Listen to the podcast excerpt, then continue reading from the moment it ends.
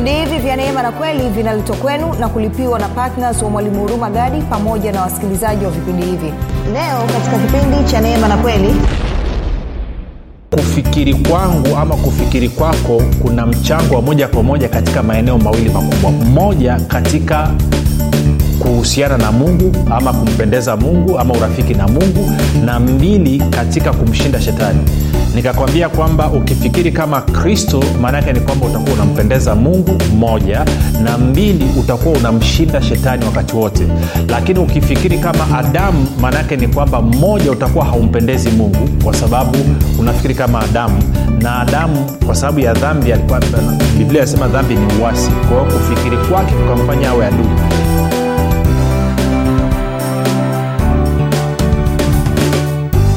popote pale ulipo rafiki nakukaribisha katika mafundisho ya neema na kweli. Jina langu naitwa huruma gadi na ninafuraha kwamba umeweza kuungana nami siku ya leo ili kuweza kusikiliza kile ambacho mungu anakusudia kusema nasi. Uh, nikukumbushe tu kwamba uh, mafundisho ya neema na kweli ni mafundisho ambayo ametengenezwa maksusi kwa ajili ya kujenga imani yako wewe unayenisikiliza ili uweze kukua na kufika katika cheo cha kimo cha utimilifu wa kristo. Kwa lugha nyingine ufike mahali uweze kufikiri kama kristo uweze kuzungumza kama kristo na uweze kutenda kama kristo. Kumbuka tu kwamba kufikiri kwako kuna mchango wa moja kwa moja katika kuamini kwako. Ukifikiri vizuri utaamini vizuri. Ukiamini vizuri utatenda vizuri na utapata matokeo mazuri. Lakini ukifikiri vibaya utaamini vibaya na ukiamini vibaya utatenda vibaya. Ukitenda vibaya utapata matokeo mabaya na kama kuamini kwako kulivyo sasa hivi kunakupa matokeo yale ambayo unayataka basi endelea na hicho ambacho nakifanya lakini kama haupati matokeo yale ambayo umekuwa ukiyatarajia basi labda utege sikio na unipe nafasi uh, ili roho aweze kuzungumza nawe. Tunaendelea na somo letu linalosema kwamba mtu mpya ndani ya kristo. Na hii ni sehemu yetu ni awamu yetu ya, ya, ya tatu. Na kipindi chetu hichi ni kipindi cha tano. Tunaingia na najua kwamba leo mungu amekusudia kusema mengi. Nikumbushe tu kwamba kwa wale ambao wamekuwa okay niseme hivi vipindi hivi vya neema na kweli ni makususi kwa ajili ya wanafunzi wa kristo sio kwa ajili ya wanafunzi wa musa. Kama ni mwanafunzi wa musa basi kitakupa shida kidogo. E, wanafunzi wa musa nini? Wanafunzi wa musa wanapenda kubishana wanafunzi wa musa wanapenda kujua historia wanafunzi wa musa huwa wana maswali ambayo hayana kichwa la mguu maswali ambayo hayachangii chochote katika uzima wa milele lakini wanafunzi wa kristo maswali yao ni maswali yaliyo mazuri maswali ambayo yanachangia katika uzima wa milele. Ehe. kwa hiyo niseme tu kwamba mwanafunzi wa kristo ni mtu ambaye anakubaliana na kusaidia kusambaza mafundisho ya kristo. Na kwamba e,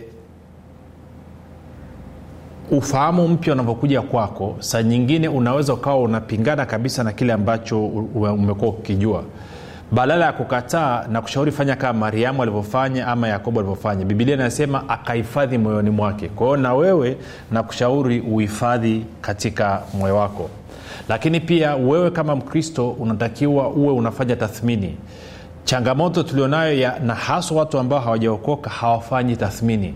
Hebu jaribu kufanya tathmini ya kile ambacho nakisikia kile ambacho umefundishwa ama ambacho unajifunza fanya tathmini uone kama kweli kinabadilisha maisha yako. Ama unakumbatia tu hayo mafundisho unayoyapata kwa sababu ya ushabiki wa kidini. Ama tu kwa sababu unamfurahia na kumpenda huyo mtumishi. Kwa hiyo unasikiliza vitu bila bila kupambanua bila kupima kama vinakufanya umfananie kristo.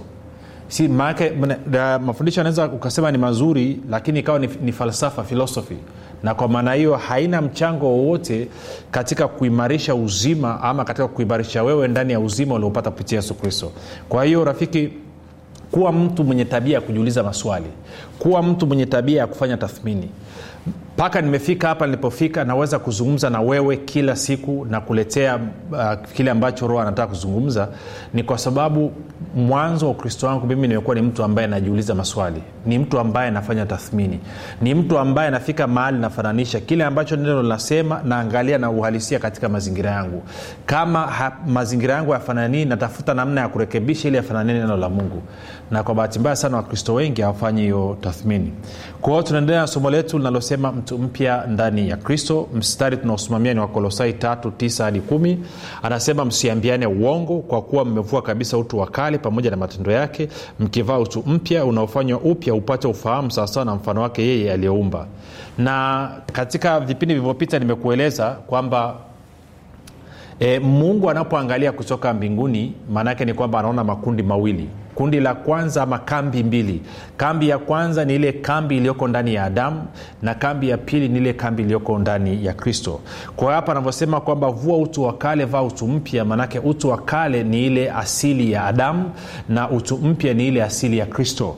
Kwa hiyo wewe unatakiwa uvae asili ya kristo. Kama umezaliwa mara ya pili basi maanaake ni kwamba wewe ulipokea asili ya kristo na kwa maana hiyo unachotakiwa kufanya ni upate ufahamu wa hicho ambacho umekipokea ili uweze kuishi uhalisia wa hicho ambacho umekipokea nikakwambia katika vipindi vilivyopita kwamba mungu anavyoangalia kutoka mbinguni basi anaona makundi mawili.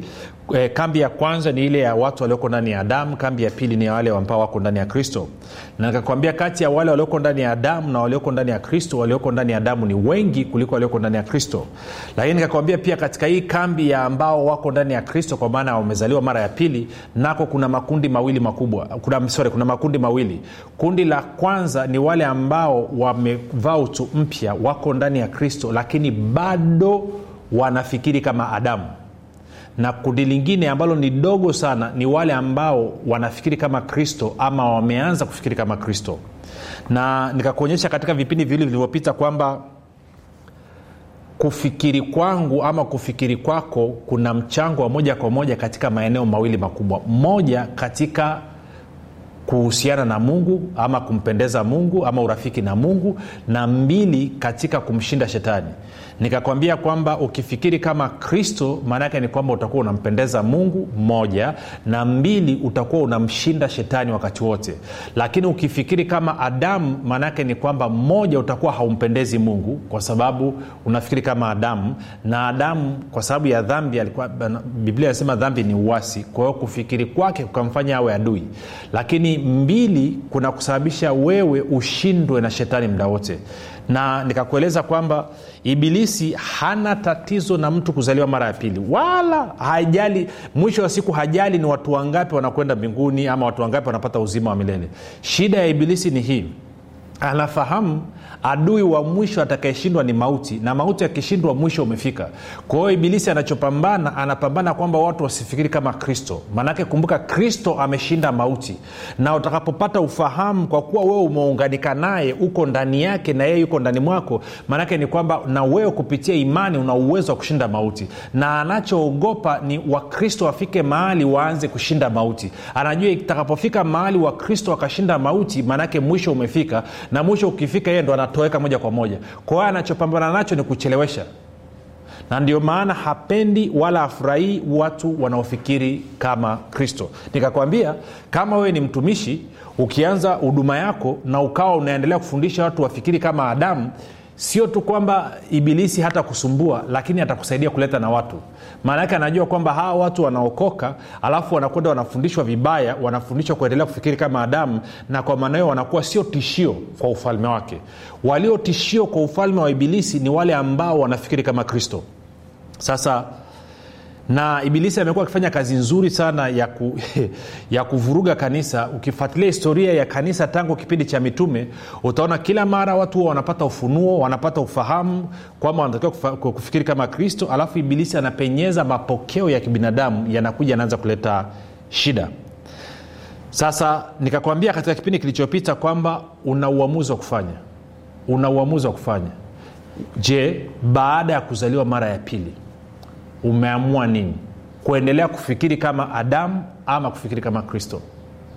Uamuzi ni wakwako na sisemi kubadilisha kufikiri kwako ni, ni, ni, ni, ni, ni, ni, ni jambo jepesi kwa maana ya mazingira. Kwa sababu najua wengine mmekuwa mkifikiri hivyo kwa miaka mmelelewa katika kufikiri kama adamu mnazungumza kama adamu mnatenda kama adamu. Unasema amna mtumishi mi sifanyi namna hiyo. Okay ngoja nikuulize. Kwani wakikupa salama kuuliza za mihangaiko unajibu nini? Unasemaga nzuri. Maanake kwanini nasema nzuri? Wanaohangaika ni nani? Wanahangaika na walioko wali ndani ya adamu sio walioko ndani ya kristo. Lakini shida ni kwamba ume, umelelewa katika, katika kufikiri huko. Kwa hiyo kubadilisha kunaleta shida. Sasa nataka tupige hatua kidogo. Tueni kuonyeshe kwenye swala la kufikiri bado niko jinsi ambavyo linavyohusiana na wewe na mungu na kuhusiana na shetani. Uh, twende kwenye waefeso mlango wa nne. Waefeso mlango wa nne. Ntaanza mstari wa kumi na saba. Mstari wa kumi na saba. Mm-hmm. anasema basi nasema neno hili tena nashuhudia katika bwana tangu sasa msienende kama mataifa wanendavyo kumbuka mataifa wako ndani ya adamu katika ubatili wa nia ama ubatili wa fikira zao ambao akili zao zimetiwa giza nao wamefarikishwa ama wamegombana wametengwa na uzima wa mungu kwa sababu ya ujinga uliomo ndani yao kwa sababu ya ugumu wa mioyo yao. Moja nisome mistari hii katika e, bibilia ya, ya, ya neno alafu tuone tuone tuone mstari wa 17 na wa 18 tuone anasemaje. Waefeso 4 katika tafsiri ya neno. Anasema hivyo nawaambia hivi nami nasisitiza katika bwana kwamba msiishi tena kama watu wa mataifa waishivyo. Kumbuka wako ndani ya adamu. Katika ubatili wa mawazo yao. Watu hao akili zao zimetiwa giza na wametengwa mbali na uzima wa mungu kwa sababu ya ujinga wao kutokana na ugumu wa mioyo yao. Kwa anasema ujinga unanitenga mimi na mungu. Ujinga unanitenga na uzima wa mungu. Na ujinga swala la ujinga ni katika fikra kwa hiyo anazungumzia anasema fikira zao zina shida na kwa maana hiyo hawa watu watu wa duniani kufikiri kwao kumesababisha watengwe na mungu watengwe na uzima wa mungu. Kwa hiyo rafiki nachotaka kusema ni kitu hichi kwamba kufikiri kwako kuna mchango wa moja kwa moja katika kuku, ku, kuimarisha uhusiano wako na mungu. Lakini pia kufikiri kwako pia kuna mchango wa moja kwa moja katika wewe kuishi maisha ya ushindi dhidi ya shetani. Kwa hiyo ukifikiri kama adamu ni dhahiri utakuwa ni mwasi kwa sababu kumbuka adamu ndio alituletea dhambi na dhambi ni uwasi na kwa maneo hutaweza kumpendeza mungu. Lakini mbili pia shetani atakushinda. Tuliona shetani alipomjaribu adamu shetani alishinda. Lakini shetani alipomjaribu kristo kristo alishinda. Kwa hiyo ni kwa masilahi ya shetani wewe uendelee kufikiri kama adamu sasa tuende kwenye warumi tano nikuonyesha vitu vichache vitu vichache pale kwa kumalizia wiki yetu ya kwanza. Warumi mlango wa tano. Alafu tutaenda mstari wa kumi na mbili. Warumi tano kumi na mbili. Anasema hivi kwa hiyo kama kwa mtu mmoja dhambi iliingia ulimwenguni na kwa dhambi hiyo mauti na hivyo mauti ikawafikia watu wote kwa sababu wote wamefanya dhambi maana kabla ya sheria dhambi ilikuwamo ulimwenguni lakini dhambi haihesabiwi eh, isipokuwapo sheria walakini mauti ilitawala tangu adamu mpaka musa nayo iliwatawala ili, ili hata wao wasiofanya dhambi ifananayo na kosa la adamu aliye mfano wake yeye atakayekuja ambaye tunajua anazungumziwa hapa kristo. Sasa nisikilize kitu kimoja. Anasema kupitia mtu mmoja dhambi iliingia ulimwenguni. Alafu anasema na dhambi hiyo ikasababisha mauti na hivyo mauti ikawafikia watu wote kwa sababu wote wamefanya dhambi. Kwa maneno mengine kwa kuwa adamu alikuwa ndio mwakilishi wetu mbele za mungu adamu alipoasi kwa maana ya kufanya dhambi ikasababisha mauti. Mshahara wa dhambi ni mauti warumi 623 na hiyo mauti ikafikia watu wote kwa sababu mbele ya macho ya mungu mungu akahesabu watu wote tumefanya dhambi kama adamu alivyofanya dhambi. Ndio maana kwa, kwa nini? Kwa sababu ubinu wetu ni wa adamu. Ndomaana tunaitwa bin adamu ama mwana wa adamu mwanadamu mwana wa adamu mwanadamu sikawa naliona hilo. Na nilikwambia katika vipindi vilivyopita kwamba unapozaliwa mara ya pili ukabatizwa eh, ukabatizwa kwa maji maanaake ni kwamba unabatizwa katika jina la yesu unachukua ubini mpya. Ubini wako auwi adamu tena unakuwa yesu kristo. Na nikakwambia bibilia inasema wazi kabisa katika wakorinto wa kwanza 15 mstari ule 45 anasema kwamba yesu kristo ni adamu wa mwisho sio adamu wa pili. Najua watumishi wengi sana wanazungumza wanamwita adamu wa mwisho adamu wa, adamu wa pili. Yesu sio adamu wa pili ni adamu wa mwisho. Maanaake ni kwamba yeye ndo alikuwa mwanzo wa mwisho wa uzao wa adamu. Na kwa maneo hivi unaanza uzao mpya wa kristo. Tunakwenda sawasawa. Sasa anasema kwa hiyo kama kwa mtu mmoja dhambi iliingia ulimwenguni warumi 512 sasa naomba unisikilize vizuri rafiki. Anasema dhambi mshahara wa dhambi ni mauti. Kwao dhambi ilivyoingia ulimwenguni na mauti nayo ikaingia ulimwenguni. Alafu hii dhambi iliyosababishwa na adamu ikasababisha mauti sio tu kwa adamu lakini na kwa watu wote waliokuwepo ulimwenguni hata wale ambao hawakufanya kosa ama dhambi inayofanana na dhambi ya adamu. Kwa hiyo kinachosababisha watu kufa ni dhambi ya adamu. Ndio maana watoto wachanga wanafia tumboni watoto wachanga wanakufa na mwezi mmoja miezi miwili miezi mitatu hawajajua jema wala baya lakini wanakufa. Kwa sababu gani? Mshahara wa dhambi ni mauti. Kwa hiyo kinachowaua ni ile dhambi ya adamu. Sasa nisikilize vizuri kumbuka tuna kambi mbili rafiki. Una kambi ya adamu na kambi ya yesu. Sasa naomba unisikilize vizuri. Anasema na mstari wa 12 kwa hiyo kama kwa mtu mmoja dhambi iliingia ulimwenguni stop. Maana yake nini? Anasema kwa mtu mmoja ambaye tunajua anazungumziwa adamu dhambi iliingia ulimwenguni. Maana yake nini? Maana yake ni kwamba kuna wakati dhambi ilikuwa haipo ulimwenguni. Hilo ni jambo la kwanza nataka ulielewe. Kuna wakati dhambi ilikuwa haimo ulimwenguni kwa hiyo hii dhambi imeletwa na nani? Imeletwa na mtu. Anasema kwa hiyo kama kwa mtu mmoja dhambi iliingia ulimwenguni kwa hiyo aliyeleta dhambi ulimwenguni ni mtu ambaye anaitwa adamu. Hii dhambi haikuletwa na mungu. Hii dhambi haikuletwa na shetani. Yes tunafahamu shetani alimdanganya adamu alimdanganya eva. Eva akachukua tunda akala baadaye akampa na adamu. Lakini aliyewajibika kuingiza dhambi ulimwenguni hivi pasipo mwanadamu ibilisi alikuwa hana namna ya kuingiza dhambi ulimwenguni. Kwa sababu gani? Kwa sababu hii dunia alikuwa amekabidhiwa mwanadamu. Mwanzo moja ishirina sita mungu anasema natufanye mtu kwa sura yetu na mfano wetu wakatawale. Kwa kiingereza anasema and let them have dominion. Na tuwape mamlaka ya kutawala. Kwa hiyo hii dunia iko chini ya udhibiti wa mwanadamu.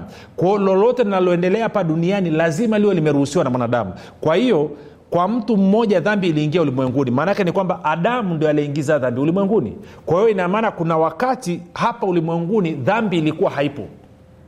Nakumbuka mauti inatokana na dhambi. Na kwa sababu hiyo basi tungeweza tukasema kuna wakati dhambi pamoja na mauti vilikuwa haviko hapa ulimwenguni. Na kwa maana hiyo dhambi pamoja na mauti vimeletwa na mwanadamu. Twende taratibu. Hapa ulimwenguni sizungumzii huko sijui kuzimu sijui jeanam sijui mbinguni nazungumzia hapa ulimwenguni. Ndio biblia inavyosema angalia warumi 512 kwa hiyo kama mtu mmoja kwa hiyo kama kwa mtu mmoja dhambi iliingia ulimwenguni na dhambi hiyo mauti na hivyo mauti ikawafikia watu wote kwa sababu wote wamefanya dhambi. Kwa hiyo kuna wakati dhambi ilikuwa haipo ulimwenguni. Na hii dhambi biblia inasema ikaletwa na mtu na huyu mtu anaitwa adamu. Na kwa dhambi hiyo mauti nayo ikaja ulimwenguni na hiyo mauti ikafikia watu wote hata wale ambao hawakufanya dhambi inayofanana na adamu. Kwa hiyo kinachoua watu kila siku ni dhambi ya adamu. Sio makosa ya kwako. Sio kwa sababu umekunywa pombe sio kwa sababu unavuta sigara sio kwa sababu no, no, no. ni kwa sababu ya dhambi ya adamu. Sasa kwa nini unafanya hayo mengine? Unafanya hayo mengine kwa sababu dhambi ya adamu bado inakuathiri. Ndio maana kuna kitu anaita dhambi ya asili. Sawa? Sasa hapa nataka kuleta kitu kizuri kwa hiyo kama dhambi ililetwa na mtu maana yake ni kwamba dhambi pia inaweza ikaondolewa na mtu.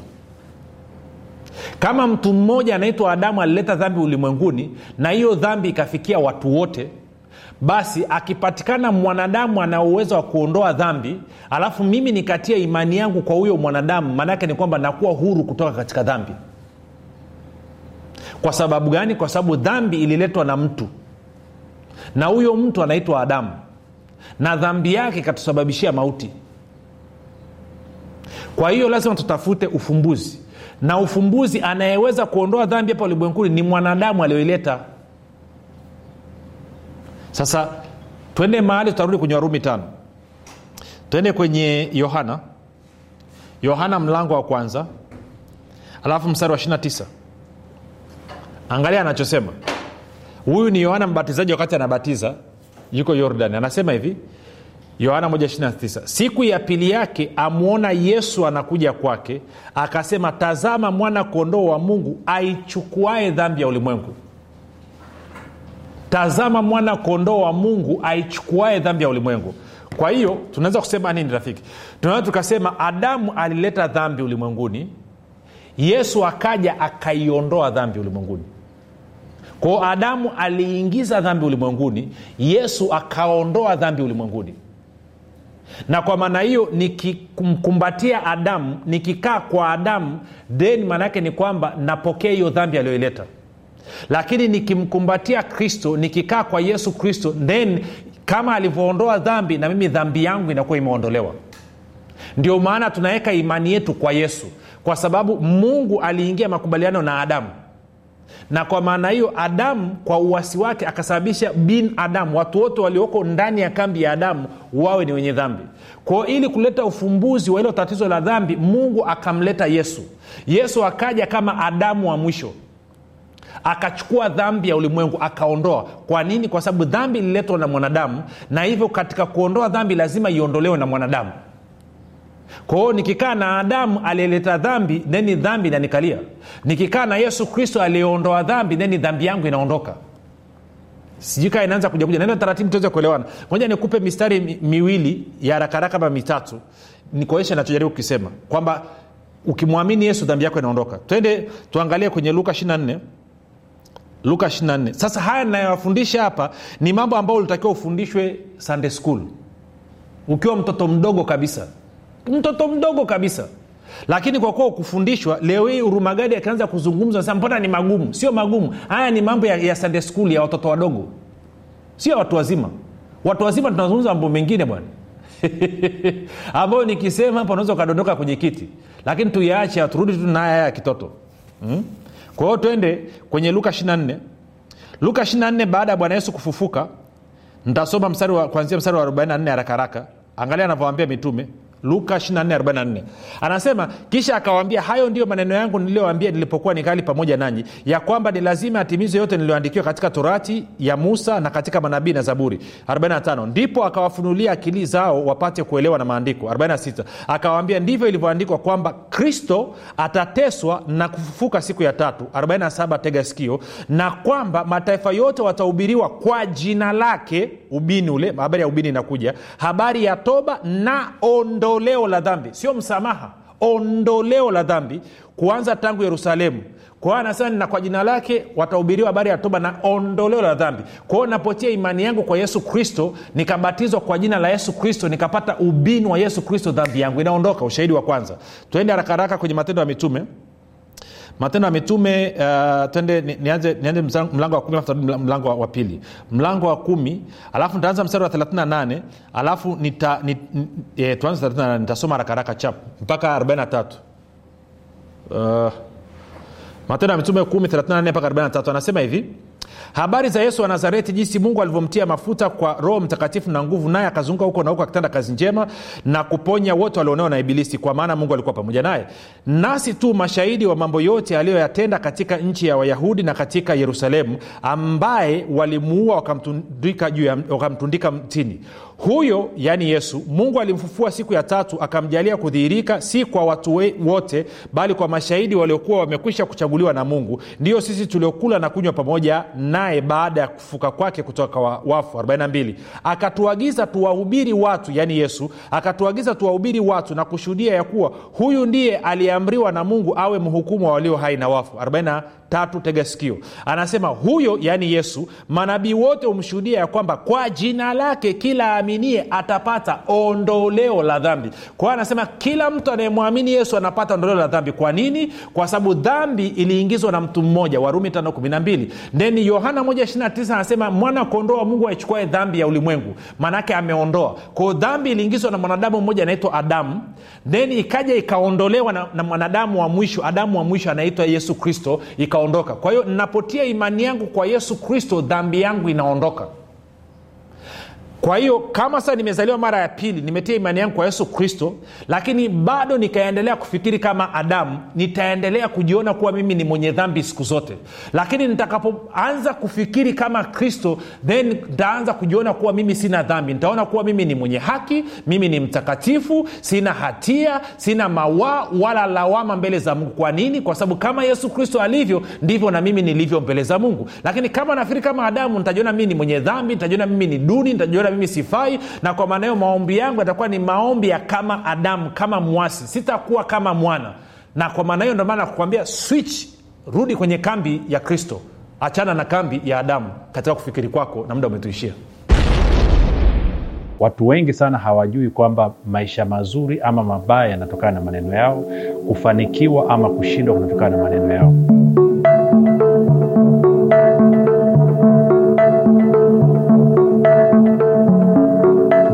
tunapozungumzia neno ukiri ama kitabu cha ukiri tunamaanisha linatokana na neno la kigiriki ama la kiunani neno linasema homologio. Homologio maana yake ni kusema katika hali ya kukubaliana. Hivyo tunavyozungumzia ukiri katika mtazamo muktadha wa bibilia maana yake ni kwamba tunazungumza habari ya mwanadamu ama mtu kuzungumza katika hali ya kukubaliana na kile ambacho mungu anasema.